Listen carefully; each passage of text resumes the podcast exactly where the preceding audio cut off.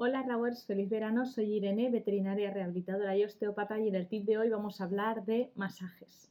Os voy a contar primero qué es un masaje, em, los beneficios que tiene, tipos de masaje, cuáles podéis usar en casa y en un momentito os enseñaré cómo se realizan con, con mi perra de ejemplo, ¿vale? Entonces, bueno, lo primero es que un masaje es la manipulación de los tejidos blandos del cuerpo y tiene efecto tanto en estos tejidos como a nivel de los estímulos que producen. Los masajes no son nada fáciles de realizar, en un principio em, hay que tener mucha formación para hacerlos, pero sí que hay unas técnicas más sencillas que podemos aplicar en casa y que si os animáis podéis realizar casi de manera diaria en vuestros peludos. Pero es que también os voy a mencionar las que debemos realizar solo, supervisados o si somos personal cualificado para ello. Eh, los masajes tienen muchísimos beneficios, como el movimiento tisular, entonces lo que hace al mover todos los tejidos, entre otros efectos, induce relajación y esto nos va a servir mucho para mejorar el vínculo que tenemos con nuestros peludos. Por eso me parece tan bonito poder realizarlos en casa.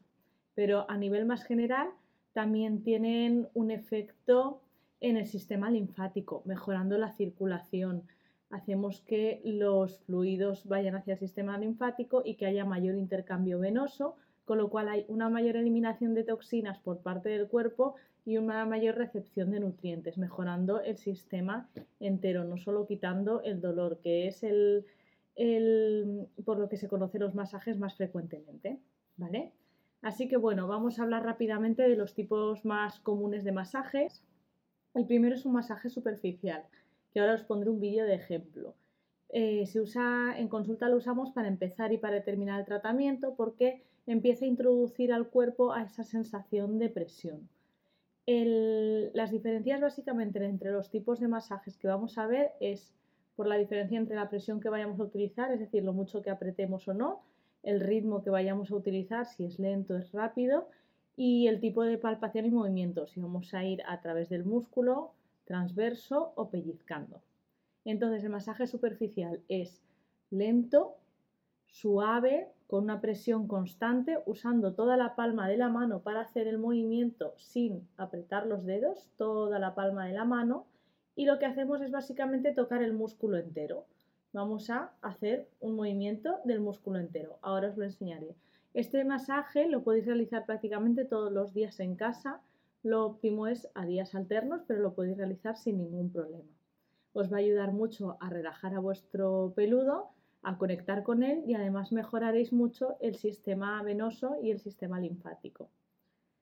El siguiente es una variante, que es el masaje drenante, ¿no? que además nos lo podemos aplicar a nosotros. El masaje drenante es apretando un poquito más, pero en el sentido contrario. Entonces, en lugar de ir hacia abajo, iremos hacia arriba lo cual haremos que el sistema linfático pueda recoger todos esos fluidos que tenemos cuando, por ejemplo, hay un edema o una inflamación. Así que son primos hermanos. La diferencia es que en el superficial vamos a ir un poquito más suave que en el linfático. Y luego eh, un tercer tipo de masaje que tal vez lo conocíais pero no sabéis que era un masaje es el, eh, la percusión o el coupage, que es lo típico de que ponemos la mano así y damos golpecitos. Este masaje lo conocemos prácticamente todos porque es el que usamos cuando alguien tiene un problema respiratorio, cuando nuestro animal no puede respirar o tose, que entonces damos golpecitos en el pecho para liberar. Bueno, pues es un masaje que se puede utilizar también en otros músculos, pero os lo enseño sobre todo pues para animales que tengáis con problema respiratorio que también lo podéis aplicar. A nivel muscular exactamente lo mismo, se puede aplicar y, y produce también efecto relajante con cuidado, no hace falta estar aquí eh, dándole muy fuerte al, perro. Y luego ya los tres masajes un poquito más complejos son el amasamiento, que este sí que se hace en consulta, requiere más presión, pellizcar el músculo, levantar el músculo. Es un masaje que puede ser doloroso, tiene efectos secundarios, que al día siguiente el animal puede manifestar dolor secundario mm, con cierta cabeza, no tiene que estar eh, tirado, pero bueno, si alguna de nosotros hemos salido del fisio, sabemos que al día siguiente podemos tener ciertas molestias secundarias. Y es muy bueno porque aumenta la circulación, la movilidad y disminuye las adherencias. Pero para las adherencias realmente tenemos un tipo de masaje que se llama Ciriax, que implica romper las adherencias. Entonces ahí sí que levantamos y generamos una fricción transversa que rompe las adherencias después de cicatrices. Entonces lo usamos mucho para después de las cirugías, movilizamos los tejidos y si ha habido alguna pequeña adherencia poder romperla y que haya libertad total del músculo y de la fascia para moverse como antes. ¿Vale? Esta tampoco se debería realizar en casa porque es bastante molesta y, bueno, no merece la pena que la hagáis ni, ni hay que hacerla de manera diaria. Y luego está la terapia del punto gatillo, que es tal vez la técnica de, fisioterapia más conocida, de terapia manual, que es cuando encuentras el punto de dolor, aprietas, mantienes la presión y sueltas. Esta tampoco se debería realizar si no estás entrenado para ello. Es una técnica dolorosa, molesta, con muchísimos beneficios porque soluciona ese punto gatillo, esa molestia, pero no se debería realizar en casa y menos aún de manera diaria porque luego necesitamos que el cuerpo recupere y regenere después de toda esa inflamación. ¿Vale? Así que nada, os dejo con los tipos de masaje y ahora os voy a poner un clip de cómo realizar el, masaje en, un perro. Bueno, aunque no me veáis a mí, vais a ver la patita de mi perra, ¿vale? Ella es Noah.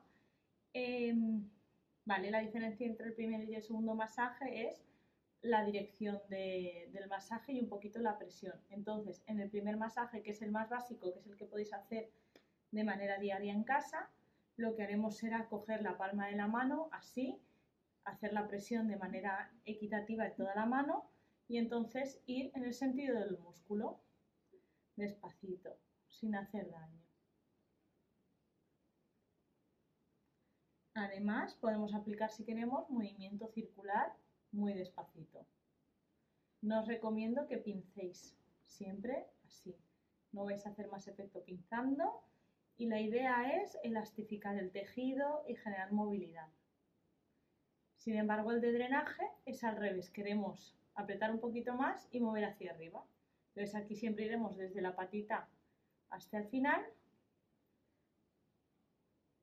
generando este movimiento, apretando un poquito más, también equitativo, no solo con los dedos, que con los deditos podemos llegar a hacerles daño, pero siempre hacia arriba, porque los ganglios linfáticos principales se presentan aquí, aquí, y entonces tenemos que guiar esa inflamación hacia los ganglios linfáticos para que se absorba. Y por último, el coupage, que es lo que os hemos comentado que se realiza principalmente en problemas torácicos se puede realizar despacito y con buena letra. En toras cuando tenemos problemas como asma, moquitos o simplemente un catarro para que puedan respirar mejor. Es muy sencillo, lo podéis realizar en la columna también. Y al final la idea es generar vínculo con nuestros peludos y disfrutar del momento todos juntos. Bueno, ahora que ya sabemos lo que es un masaje y hemos visto cómo podemos realizarlo en casa, quiero que quede súper claro cuándo no podemos realizar un masaje o cuando sea totalmente contraindicado que toquemos a nuestros pacientes, a nuestros peludos en este caso. Eh, no hay que realizar un masaje cuando hay una inflamación aguda. Es decir, si se pegan un golpetazo, no es el momento, hay que esperar un poquito, ya lo realizaremos después pero en ese momento de inflamación aguda no hay que realizarlo, ¿vale? En casos de fiebre tampoco. Lo último que necesitamos es estimular más al cuerpo cuando hay fiebre. Después de la fiebre, como quedan em, contracturas secundarias o malestar físico, ya lo trataremos después, pero en el momento de la fiebre no hay que tratarlos. Cuando hay enfermedades infecciosas tampoco, porque al final el, el masaje aumenta la vascularización, aumenta este movimiento, pero si tenemos una infección, sobre todo a nivel sanguíneo, hay más comunicación y cuando haya eh, infecciones no se deben de realizar. Cuando haya heridas abiertas tampoco. O, por ejemplo, también es muy importante evitar cuando haya tumores. Obviamente no podemos saber todos los tumores que tiene nuestro, nuestro cuerpo, pero bueno, si tenemos un tumor físicamente visible en una pata o en el, o en el tórax, em, en esa zona no habrá que realizar masaje si tenemos cualquier bultito hay que analizarlo primero. Si es benigno, es un lipoma, no hay ningún problema, ¿vale? Pero siempre hay que asegurarse de que no es nada malo y que haya que extirpar. Cuando hay fracturas inestables, espero que nadie se ponga a tocar una pata con una fractura inestable, habrá que ir corriendo a que la estabilicen el veterinario, pero bueno, por si acaso. Y luego cuando hay un hematoma agudo, es decir, si se dan un trompazo y encima tienen moratón, esa zona no hay que tocarla porque, porque duele bastante, ¿vale? Eso es cuando no hay que realizarlo. Pero además, si tenemos animales con un problema neurológico, que la sensibilidad está un poquito disminuida y que no pueden expresar cuando les duele, tal vez el masaje hay que realizarlo con mucho cuidado, porque no pueden manifestar esa molestia y podemos generar daño sin que el animal te, te, daño tisular sin que el animal te demuestre que duele. Así que mucho cuidado con los animales con lesiones neurológicas, con los animales con cardiopatías o con hepatopatías o con problemas renales crónicos, simplemente porque también son mucho más, están mucho más debilitados y tenemos que tener más cuidado a la hora de fomentar todo este intercambio sanguíneo que vamos a generar con el masaje. Pero bueno, con todo esto os animo a que realicéis esta técnica con vuestros peludos porque em, se quedan muy tranquilos, tiene muchísimos beneficios. Si lo hacéis despacito y con calma no tiene por qué causar ningún problema y lo vais a agradecer tanto vosotros como ellos. Y a futuro al final esto es ganar calidad de vida, mejorar su capacidad muscular, su calidad muscular y reducir dolor, ¿no? Que es lo que, lo que todos queremos, una vida sin dolor. Espero que os haya servido este tip. Ante cualquier duda, cualquier pregunta, nos mandáis un correo. Muchas gracias y feliz verano.